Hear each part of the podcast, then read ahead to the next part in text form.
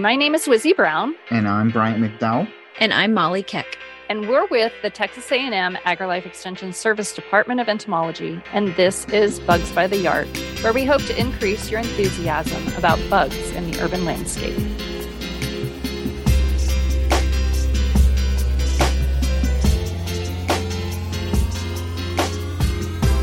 Welcome back to Bugs by the Yard for this um, first episode of 2023. Happy New Year, everybody. Do y'all uh, have any major, what do you call them? Predictions? No. Uh, um, resolutions. Resolutions. Do y'all have any, do y'all have any major resolutions for this year? My resolution every year is the same, and that is read more books, which is surprising for anyone. Read more books. I'm going to read more books too.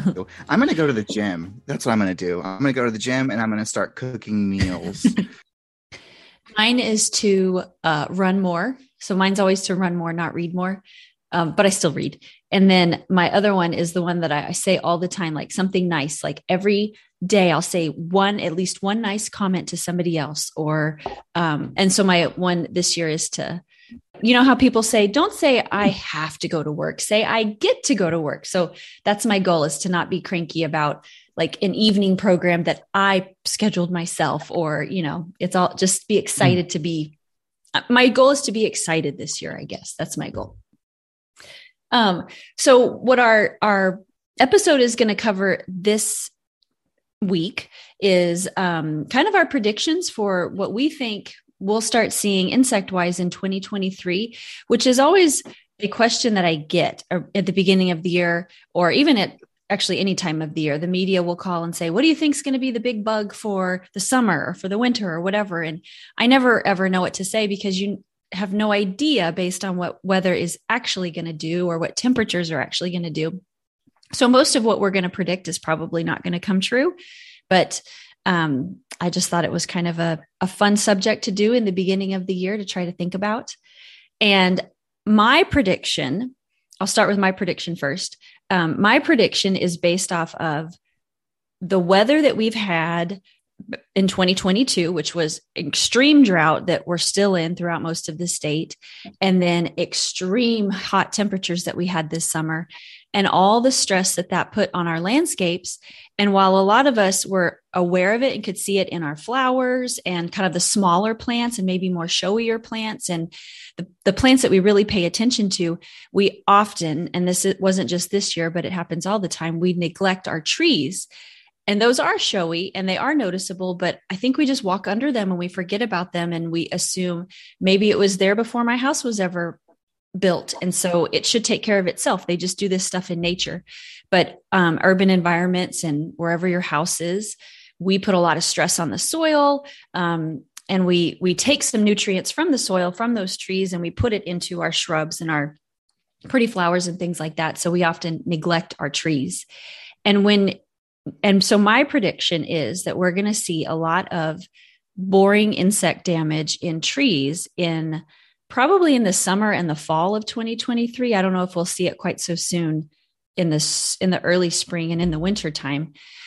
And the reason why it happens so late is because those insects, beetles that lay their eggs on a tree that's stressed or wounded or something, uh, bore into the wood, feed on the inside of the tree throughout the tree, and then emerge as adults about a year later. So they go through their life cycle and it can take up to a year.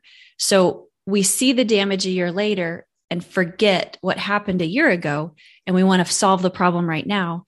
But in reality, you're seeing the after effects of what had happened and there's really nothing that you can do about it but i my big prediction for 2023 is homeowners sending pictures and arborists being concerned or other landscapers that deal a lot with with trees in the landscape and asking what do i do about it? And my answer is always take better care of that tree for next year because you can't do anything about it now.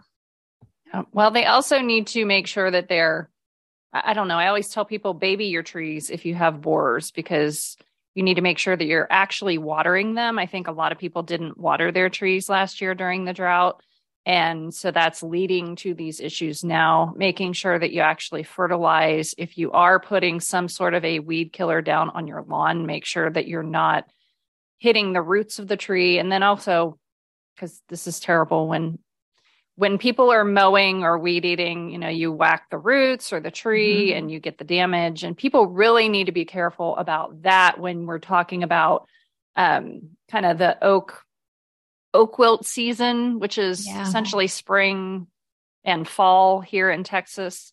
It's like basically any time of the year except for what January and August. right. too hot and too cold, supposedly. Right. So if you are damaging your oak trees, definitely need to paint those wounds and make sure that the beetles aren't going to be able to land there to feed it's damaged and then transferring fungus. I guess my big prediction, and I was actually, I had some forethought today, which was nice.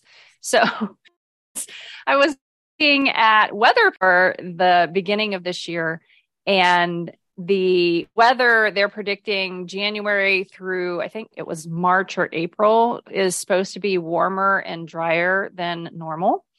And so my prediction, I know, my prediction is that we're going to see grasshoppers um, at the end of the year. I mean, definitely they'll be here spring through fall, but we're going to, you know, if you've had grasshopper issues beforehand, you want to definitely start scouting for them early in the year because typically when we have a warmer spring, those grasshoppers have laid their eggs and those eggs are going to have a higher chance of survival because if we have really wet springs and it's cooler, then the organisms in the soil, like fungus and stuff like that, can actually kill off a portion of those eggs. So if the springtime is going to be warmer and drier, then there's more chance of those grasshoppers surviving and hatching out. And that just means that they're going to you know grow into big grasshoppers that can cause severe damage later on. So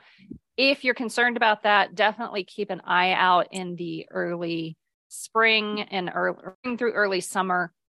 And you want to try to target grasshoppers when they're in that smaller stage because they don't have wings they're not capable of flying and they're smaller.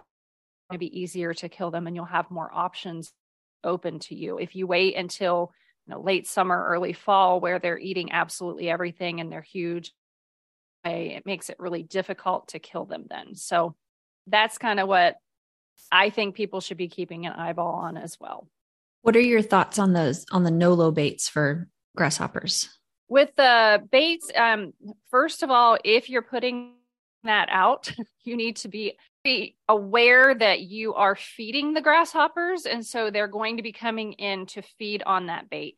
And from what i know and what i've read on them they can kill the immatures but they're not going to kill the adults. Um, they are they can definitely work but again you have to follow the labeled instructions make sure that it's not getting wet make sure you're applying it correctly and then also getting it at the right time of the year. You got to get it out there when those little baby grasshoppers are out there and that way that they're going to feed on it and it's going to actually do something. The adults you know they may feed on it but it's not going to do as much. So you got to keep a again an eyeball on the population and kind of look and see what you have. I mean monitoring and scouting is going to be important no matter what you're dealing with what kind of pest or I guess even beneficials because you don't want to kill your beneficials. So keep an eyeball on it and know what you have in your. The other thing, I guess, with Nolo bait, I know that there was problems finding it. It's the whole the whole supply chain issue. Oh, really? Garbage that we see because I was having people tell me that they were trying to find it and they couldn't. So I don't know if that has sorted itself out by now or what. So if you can't find it, then you might want to go with something else. I mean, you could try, you know, like a spinosad or something because that works on things that chew foliage. So that would work on grasshoppers. Yeah. What's your what is your prediction, Bryant? I was going to say, well, related to grasshoppers, and no, I'm not hoping for this, but maybe we might be in for the mass emergence of of black field crickets. Um, that I'm sure, I'm sure those of you local or The smell just came into my mind. Smell of death. yes, there is that yeah smell of rotting cricket corpses uh, in you know parking lots. Um, those of you who love McDonald's, they love to be on the wall of McDonald's. I'm sure other fast food chains, but these guys are going to be attracted to lights at night um, and quite literally will blanket you know walls and pavement um, inevitably are going to get ran over or ones that die will just sit there and then it, it's just a big stinky And mess they love things that are open 24 7, it seems like, because they love those bright lights.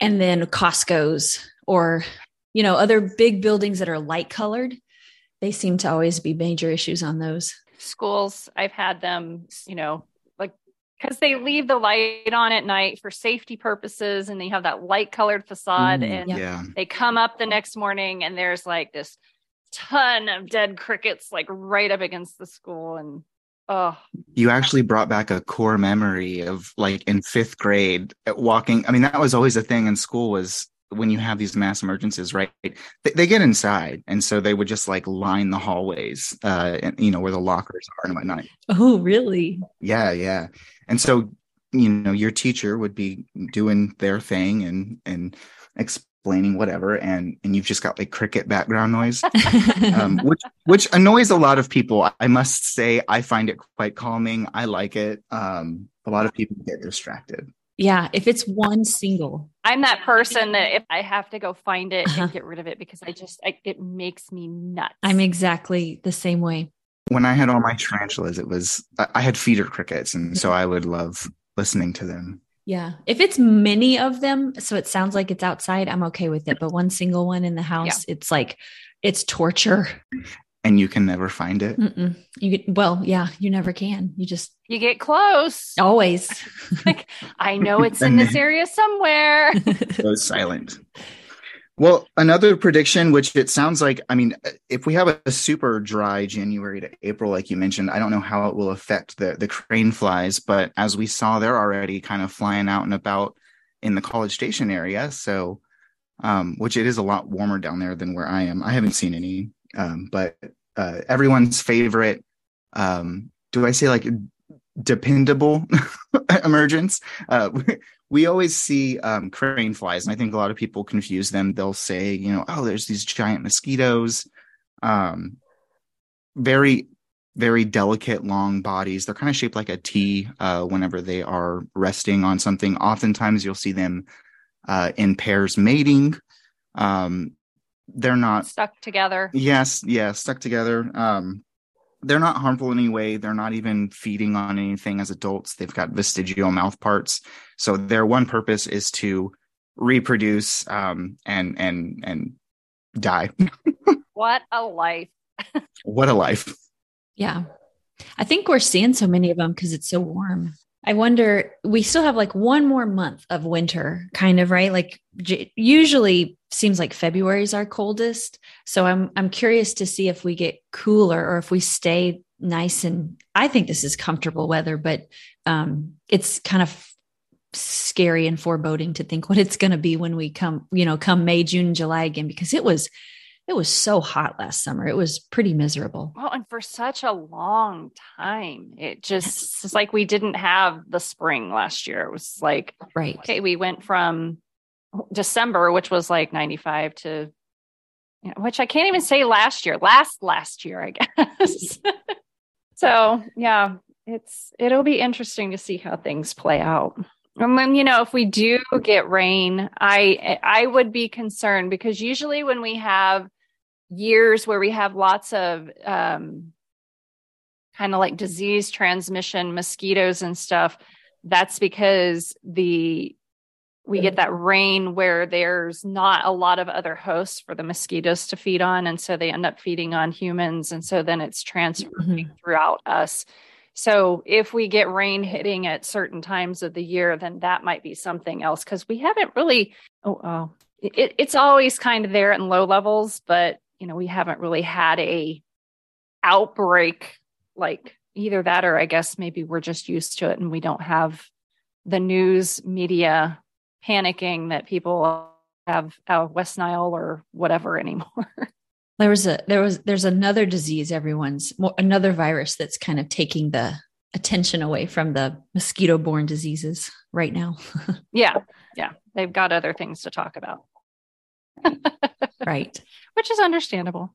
Someone had told me that they had read an article last year in either the Times or or Washington Post or something where they were predicting that there would be uh, that last year would have been a big West Nile year, but then it ended up not being that. So I was curious. I, I, never saw the article, but I was curious to know who decided that, and you know, like what science was based off of it. Yeah, I wonder if they were looking at specific data, like trends and stuff, with the patterns of West Nile and breakup and that sort of thing to kind of figure out where where it kind of goes. Like if there's years where we have it and years that we don't, it kind of dwindles off for so many years and then it kind of peaks again. I'd be interested to look into that, but you know, in all my free time. right. So our our predictions pretty much are based off of weather and what kind of rain we get and how many inches we get. And of course, we can't really predict what that's going to do. So time time will definitely tell as we move on into the spring. And I think we're all just crossing our fingers and praying that we get some rain. So to recap, my prediction was tree pests, boring insects, especially in seeing holes coming out of your trees to indicate that those adults had exited. Wizzy's was grasshoppers and mosquito borne disease, maybe making rearing its head. And then Bryant's was um, a cricket emergence. And did you have another one too, or did I not pay attention?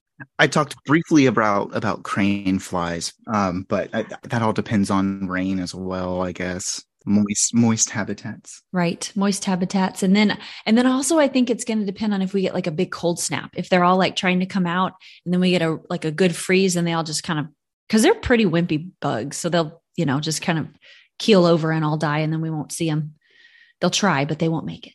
Um, do y'all have any other any other predictions other than those? As far as insects, man, no, not really. With, with, with predicting, right? It's like you got to take it all with a gigantic grain of salt, with a salt lick. exactly. Um, because you know, yeah, temperature, rainfall, all of those things are going to affect um, every species right? And and of those species you're going to have predators you're going to have prey and maybe one might be successful over the other. Or you know if you have a large population of prey items then the predators are going to be pretty successful um you know and, and then leading into even the trees. Like you guys mentioned uh, if you have really high temperatures low rainfall those trees are stressed. Therefore uh, you know maybe their their defenses are down so they are more uh, susceptible to insect damage. So everything is not set in stone, I guess. We're going to have our normal, you know, there's always going to be aphids. There's always going to be, you know, butterflies, bees, it's like ladybugs. All of our normal insects will be here. But it also goes to show, I mean, this is you really need to think about if you haven't previously connected everything is and it's truly an ecosystem. So you have the weather playing in and affecting the insects and those insects are going to affect other arthropods and even other animals because if you think about other animals feed on the arthropods you know those populations are also then going to be affected. So you know things are related to one another and you got to really keep that in mind when you're thinking about your landscape and your garden and what you're doing because, you know, if you're trying to get rid of one thing, then what else is that affecting? All right. Well, I mean, time will tell, I guess, for everybody. So, um, I guess keep your eyes open and take care of your plants and anything else that you don't want those bugs to be feeding on. So, um, thanks for joining us for our first episode back in 2023. And we hope that everyone's year is off to a good start. And we'll catch you next time.